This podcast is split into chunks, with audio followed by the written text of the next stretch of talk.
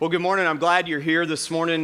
We have been in a series that we have entitled Get Your Shape On, and we've been in this. We're come to the conclusion of it, week 5, and we have been talking about serving, and one of the themes that we've been talking about is serving together. And I want to make sure that you understand that our spiritual growth is connected to our service. And I hope that you've heard that over these past few weeks, that as we began, we talked about the fact that we've got to focus on our spiritual growth, and we also have to focus on serving the body of Christ and serving our community. And those two things brought together can really exponentially ignite our spiritual growth and who we are, who we see ourselves, and who we are in Christ. And I tell you what, it can be a real powerful thing when you think about doing community and doing spiritual growth with other Christ followers. We just were not meant to live this life alone. And so that's kind of been a theme that we've had all through this series in Get Your Shape On, is that we were meant to do this thing together. I'm glad you're here this morning. For those of you from out of town, or those of you I don't know, my name's Todd. I'm the lead pastor here. And welcome to the rainforest with a beach. So it's been just incredibly nice weather lately, and we're glad that you're here to join us in this. But I'm really excited about today as we draw a conclusion on this series, and as we focus on what really God's Word says about you and I being involved in action. A few years ago, when we were living in New York City, Cynthia and I moved to New York City. At the time, Sydney, who's now 11 years old, was just 15 months old, and we moved up there to help plant a church, help start a church, and that church is still going to this day. The name of it's the Gallery Church. It's doing really great. But we were up there for about a year and a half, 2 years. We were kind of involved in the project for about 2 years. And while I was there, I did some seminary work, and the story of my seminary work is a lifetime story. So, and it continues to go on to this day. But I started up there at Southern Seminary, believe it or not, in New York City. Makes a whole lot of sense, doesn't it? The Southern Seminary had a campus that they had that was 6 blocks from our apartment, and so I would walk and meet some friends on Friday night, and we'd go to class on Friday night and Saturday. And the Southern Seminary out of Louisville, Kentucky, their president is a guy by the name of Al Mohler, and Albert Mohler has all during his life, even as like a young Christian, wanted to be the president of a seminary. Can you imagine, like when you're a kid, like growing up, and like people ask you, what do you want to do with your life? And you know, most boys like say, I want to be a policeman or fireman. And he's like, I want to be the president of Southern Seminary. So anyway, but Al's a fantastic theologian, was a great pastor, and is doing a great job. But he joined the staff as the president there in 1983. And Southern Seminary had been known during that period of time for straying away from the truth of God's Word. They had become an institution that really strayed from the Bible. And they got caught up in theology and doctrine. That's what we believe, that really wasn't biblical at all. And Al knew this, Dr. Mohler knew this, and so he went up, and in his first time that he got to address the student body and faculty and staff, he preached a message, and he said, just stand there. That was the title of his message, and that was the point of his message. Just stand there. And his whole point was that, like, it's time for this institution to get its roots developed and established firm in the gospel, in the message of the Bible, because they had strayed from that. And so he spent the next 10 years of his career as the president of Southern Seminary making sure that this institution had solidified the fact that their beliefs reflected the Bible. And it took them a long time, and it was hard, and it was an arduous process, and a bunch of people left because they didn't agree with them, and they went on to other places, and he had to build this organization, this institute, this seminary back, and he did, over a period of time, build it back. In fact, so much so, they got so firm in their commitment to Scripture that 10 years exactly from that date, in 1993, he preached another message 10 years later, and his message that day wasn't just stand there. His message was do something. And his whole point was, is now that we have our beliefs down, now that we have our doctrine down, now that we have our theology lining up with the gospel, it's time for us as a seminary to get busy in the work of Jesus Christ and doing the work of Jesus Christ. And if there was any similarity between myself and Dr. Mohler, there's none whatsoever, I promise you, in any way. He's a brilliant, incredibly smart, intelligent, well-educated person, and I'm hardly any of those things. And so, but if there was anything, it's this. I believe that you do first have to have a basis for what you believe and your beliefs that comes from God's word. And as we just sung a few minutes ago in the Creed song, we do have that as the foundation of our beliefs as a church. Some of you who may be new to our church or you may not know, you can go online. Our statement of faith is right there. It is all rooted and grounded in God's word. And we know what we believe. We have gone through a period of time in the life of our church over these last really 8 years establishing ourselves that we just stood there. We stood there and we got our belief system in order. But I got to tell you, it is time for you and I as a church, it's time for us to do something. I really believe that.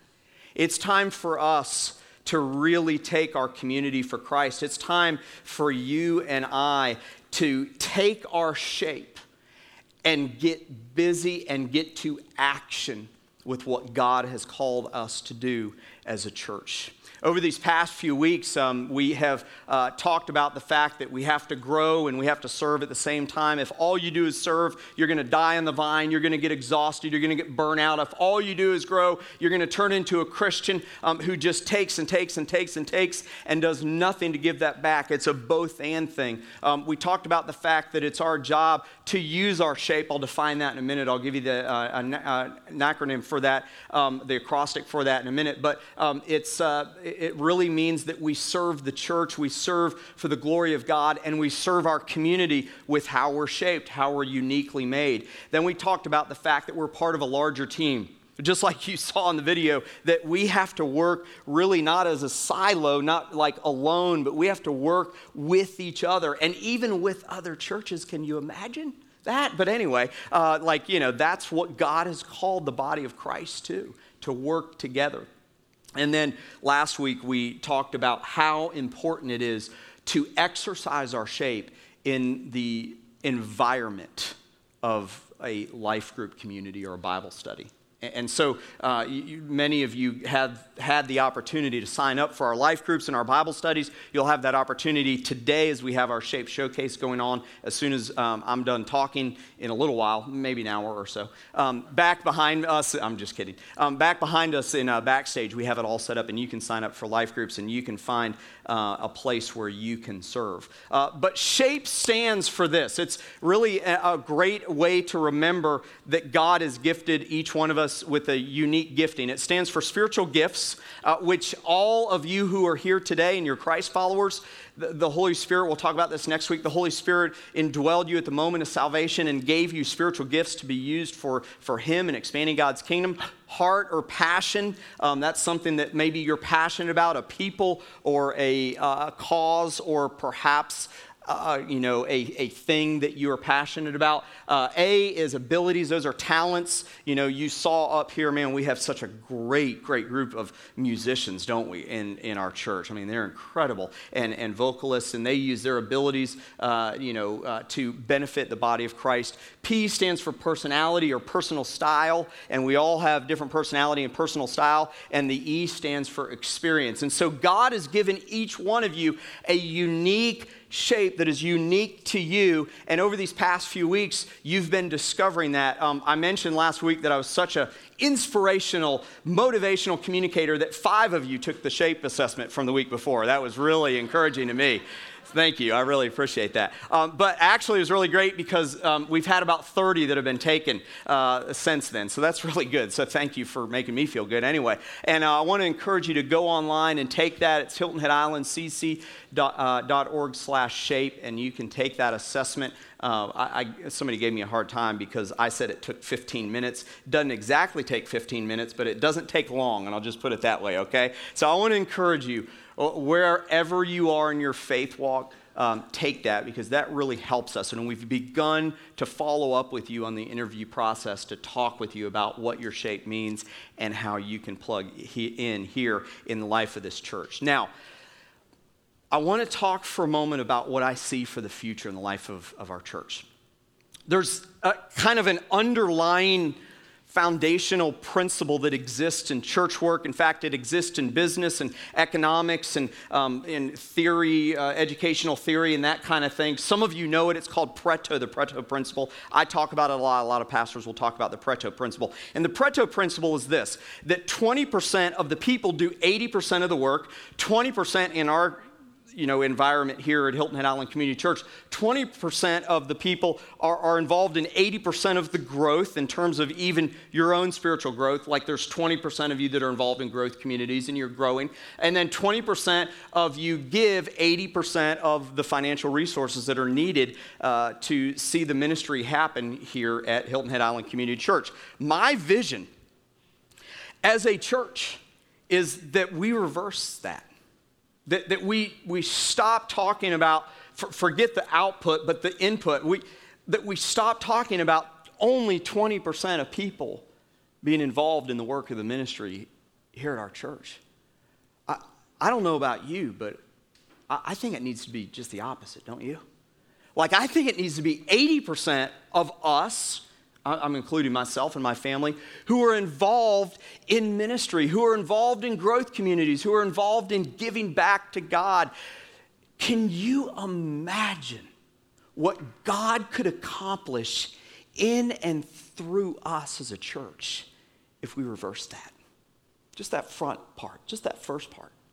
If we said one day, if we got to the point where one day 80% of our church was involved in serving, we were involved in growing, and we were involved in giving, what would happen in the life of this church? God would use us in ways that are unimaginable right now.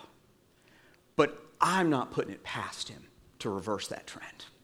I'm not putting it past us to jump into action and get involved in the life of this church and this community and become passionate about seeing this community that is so unchurched come to Christ. I see us doing that, and I believe it can happen, but it means that you and I have got to get off the starting line. We give you the SHAPE assessment, and we give you all these tools, and we'll have interviews, and we'll talk to you, and if you go through this whole process and you do nothing, then really I've wasted my time, you've wasted your time. And the body of Christ is hurt because of that. And so at some point in time, you and I have to move from paralysis by analysis to a point of action, to a point of saying, I'm going to be involved in the life of this church. If you have your Bibles, turn to James 1. We're going to be in James 1 and 2 in a couple different passages. There are a couple different verses there as James, I believe, talks about this. And if you don't have your Bibles, the words will be on the screen so you can take a look at that. James, the book of James, I love it. Sometimes it's called the Proverbs of the New Testament.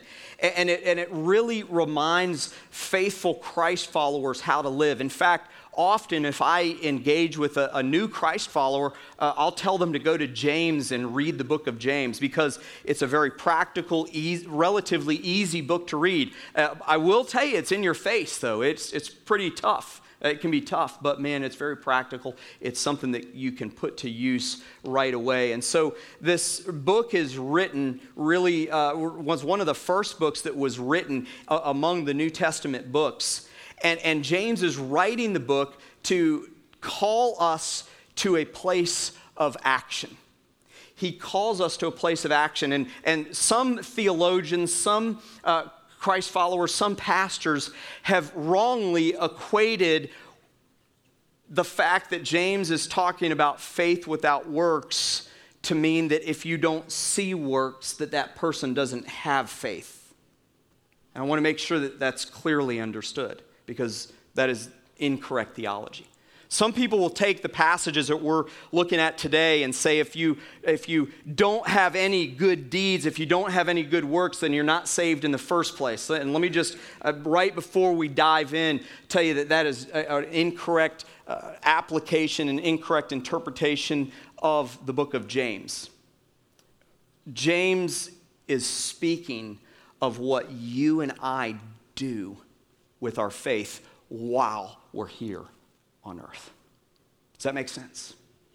Like, he's talking about what you and I should be doing with what God has given us in our faith walk while we're here on earth. Whether God gives us, another year or another, 20 years or another 80 years here on earth, James is talking about what we should do while we are here.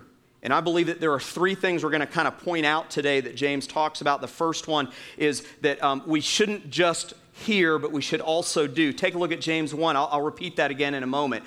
We shouldn't just hear, but we should also do. Take a look at James 1, and we're going to look at 19 through 27. I'm reading this whole part because I think it'll give us a little bit of context, even though I'm not going to focus on parts of this. I'm just going to drill down on verses 22 through 25. He says this, "Know this, my beloved brothers, let every person be quick to hear, slow to speak, and slow to anger.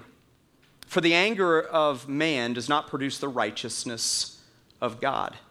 Therefore, put away all filthiness and rampant wickedness, and receive with meekness the implanted word which is able to save your souls." Okay, so he is essentially establishing a few things there. I'm not going to go into detail about that because I want to focus on the next three verses, but essentially what he is saying is what I just said, is that what I'm about ready to say to the audience, to the reader, to the listener, is that this is not equating with salvation. So let's take a look at verses 22. He says this, "But be doers of the word and not hearers only, deceiving yourself. For if anyone is a hearer of the word and not a doer, he is like a man who looks intently at his natural face in a mirror. For he looks at himself and goes away and at once forgets what he was like." Sounds like all of us men, right? Yeah. Verse 25, "But the one who looks into the perfect law and the law of liberty and perseveres, being no hearer who forgets, but a doer who acts, he will be," what's that next word? "Blessed in his doing." He will be blessed in his doing. And then he says, "If anyone thinks he's religious and does not bridle his tongue but deceives his heart, the person's religion is worthless. Religion that is pure and undefiled before God the Father is this, to visit orphans and widows in their affliction and to keep oneself unstained from the world." I want to focus on those verses 22, 23, 24, and 25. He says, "Be doers of the word, not just hearers." I know that you've probably done this before, like someone's talking to you and you're listening to them and you're taking it in, and then all of a sudden what came in doesn't settle in, and because it doesn't settle in, there's no action. For instance, this happened to me the other day. Cynthia called me. I was here at the office. She said, "Hey, can you bring my computer home?" I heard her. Because I listened to every word she says, and I heard her audibly, like it went into my ears. And I even processed it with my brain and made a note, "Bring the computer home when I'm done in a few hours." But I forgot. Guys, you know what I'm talking about, right? Men, husbands, you guys know what I'm talking about. See, I was a hearer, but I wasn't a doer of what she asked me to do. The Bible is clear. Christ follower, person who's at Hilton Head Island Community Church, and you're a part, you're a member, or you're a regular attender, you're a part of what we do here. Listen, the Bible, the New Testament is full of instruction for us to serve each other and to serve others. Are you with me? Like, it's just full of it. Full of these instructions to do these things. And essentially what he's saying is, don't just be filled up with hearing, actually take action. Don't just hear, do. What he's saying is that your faith while here on earth, it's not good enough from the standpoint of it's not acceptable for us just to take it all in and just to hear and hear and hear and hear and take it all in and listen and listen and listen and just let it sink in our heads and we forget about it and we do nothing with it. It's really just not acceptable for Christians to do that. It's not acceptable for a committed Christian to do that. And so what he is saying essentially is that you and I shouldn't just hear, we should do. That's the first point in your notes this morning. Don't just hear, but do. But the second thing that I think James is talking about here is because he was talking to a church that was beginning to be persecuted, and within 10 to 15 years of this writing, they were really persecuted, and it started a whole history of persecution. He was encouraging them to move from a place of apathy to action. He was encouraging this new church in Jerusalem to move to action. And inspired by God's Holy Spirit, he penned these words, he wrote these words that moves us to a place of action, that makes our faith come alive. It moves us from a place of not really caring, hey, I got my insurance, I'm going to heaven. I know Jesus as my Savior. I believe I'm good. To a place where we work that out and we use it to influence someone else. There's an old story, I read it years ago. His name's Sam Jones. This guy named Sam Jones was a preacher. He held revival services, and he called them quitting meetings.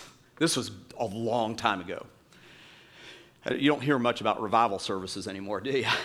And you certainly wouldn't call it a quitting meeting today. But his preaching was directed primarily to Christians, and he urged them to give up sinful practices in their life. And Sam's messages were extremely effective, and many people promised to quit swearing and drinking and smoking and lying and gossiping and anything else that was displeasing to God. Well, on one occasion, Jones asked a woman who was there, just what is it that you are quitting? And the woman replied, I'm guilty of not doing something. She said, and I'm going to quit doing that as well. And essentially what she was saying is, I don't have anything that's like a sinful lifestyle, but I haven't done anything. I haven't done anything for the kingdom of God.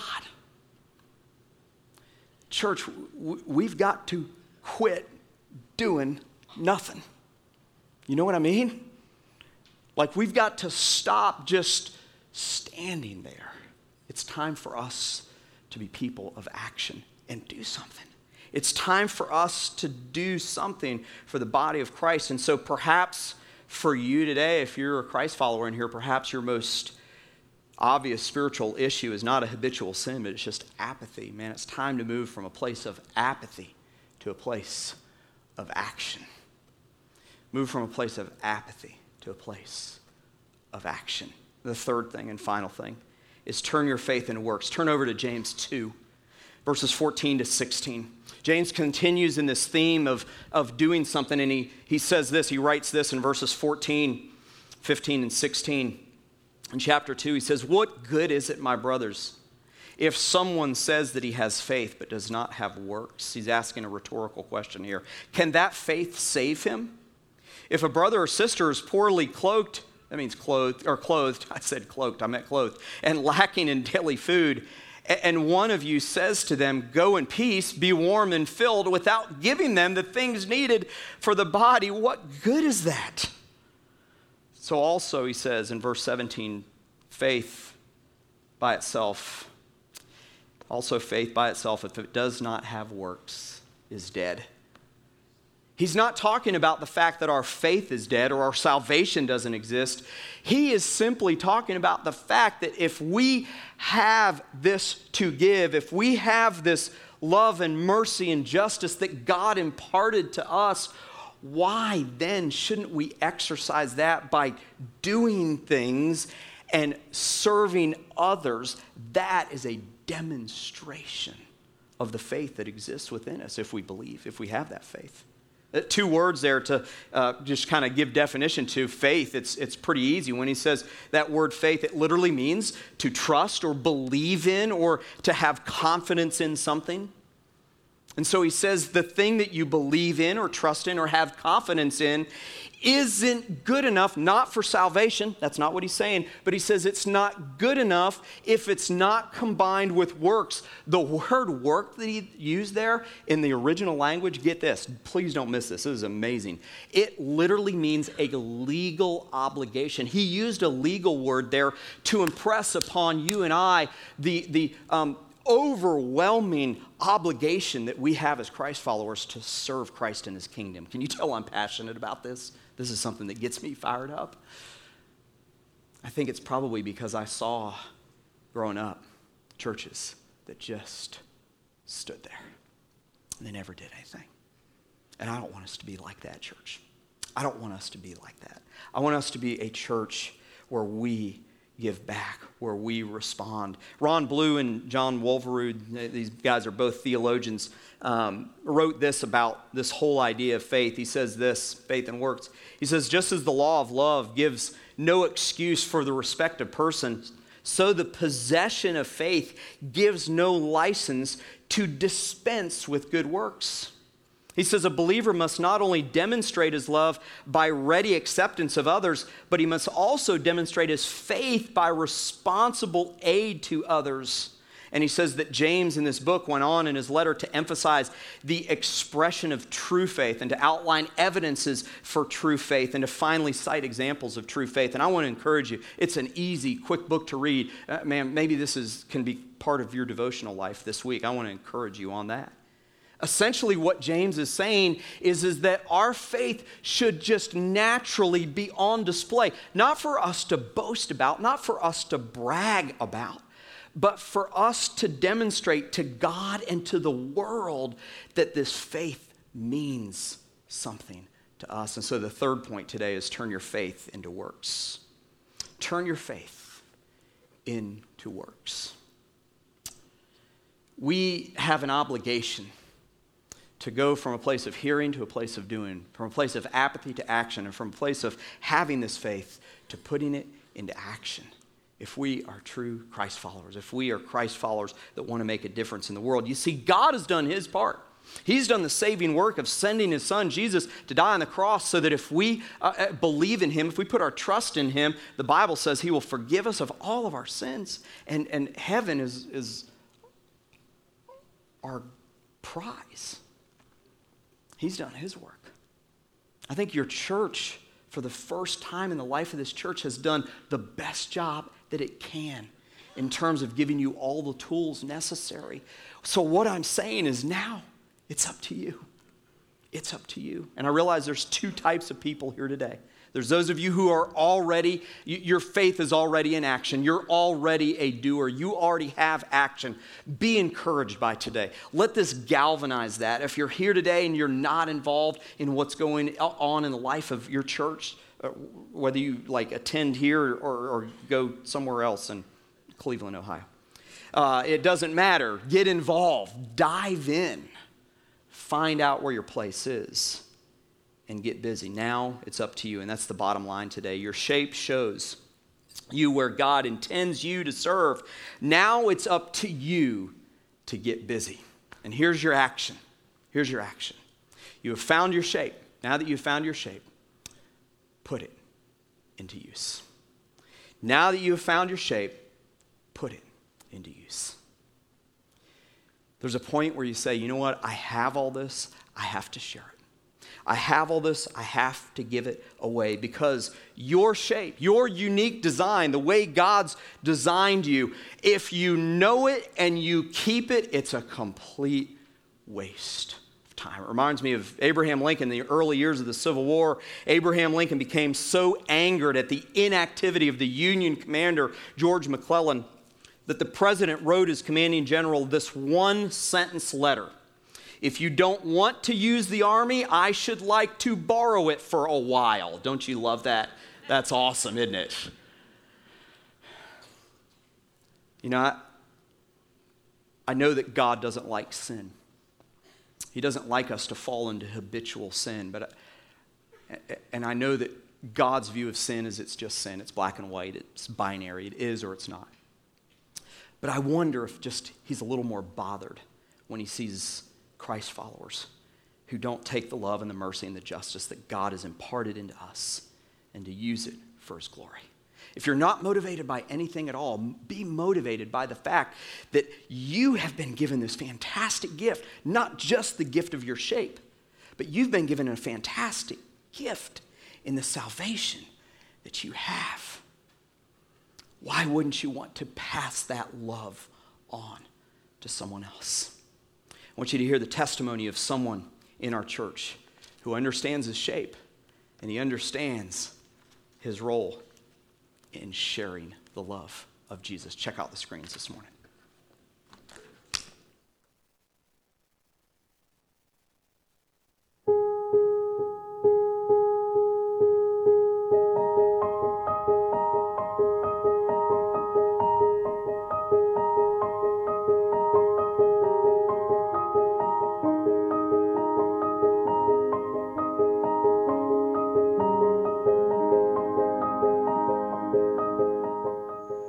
I use my shape here at Hilton Head Island Community Church by serving the youth, middle school, high school, and sometimes Ignite, because it's just a passion. It's just something in my heart, something that I like doing. You know, just whether it be making them laugh, whether it be just giving them a hard time, it's something I really enjoy.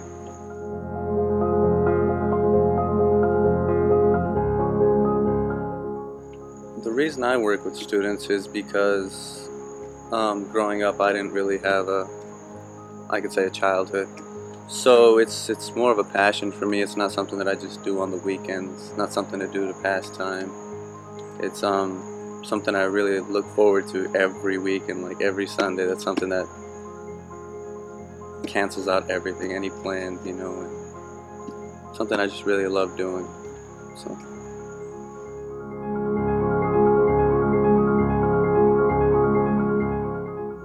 shape is important because it's what we're called to do. It's kind of like what God wants us to do. Like there's something that we have to do. There's a purpose that we have to fulfill. And if we don't know what our shape is, we're really not doing it. You know, and it's not about how much you know about the Bible or, you know, how much you serve. It's just, it doesn't feel like serving when you're doing it out of love. And, you know, if you're scared of serving, if you feel like, oh, well, I'm not qualified, you know, I love kids, or, you know, I love greeting people, but I'm just scared, you know, there's no fear in love. So, you know, just like the Bible tells us that God didn't give us a spirit of fear, but a spirit of power. And if you're a middle school or high school student, I'd encourage you to just come out and hang out with us. Just give us a chance.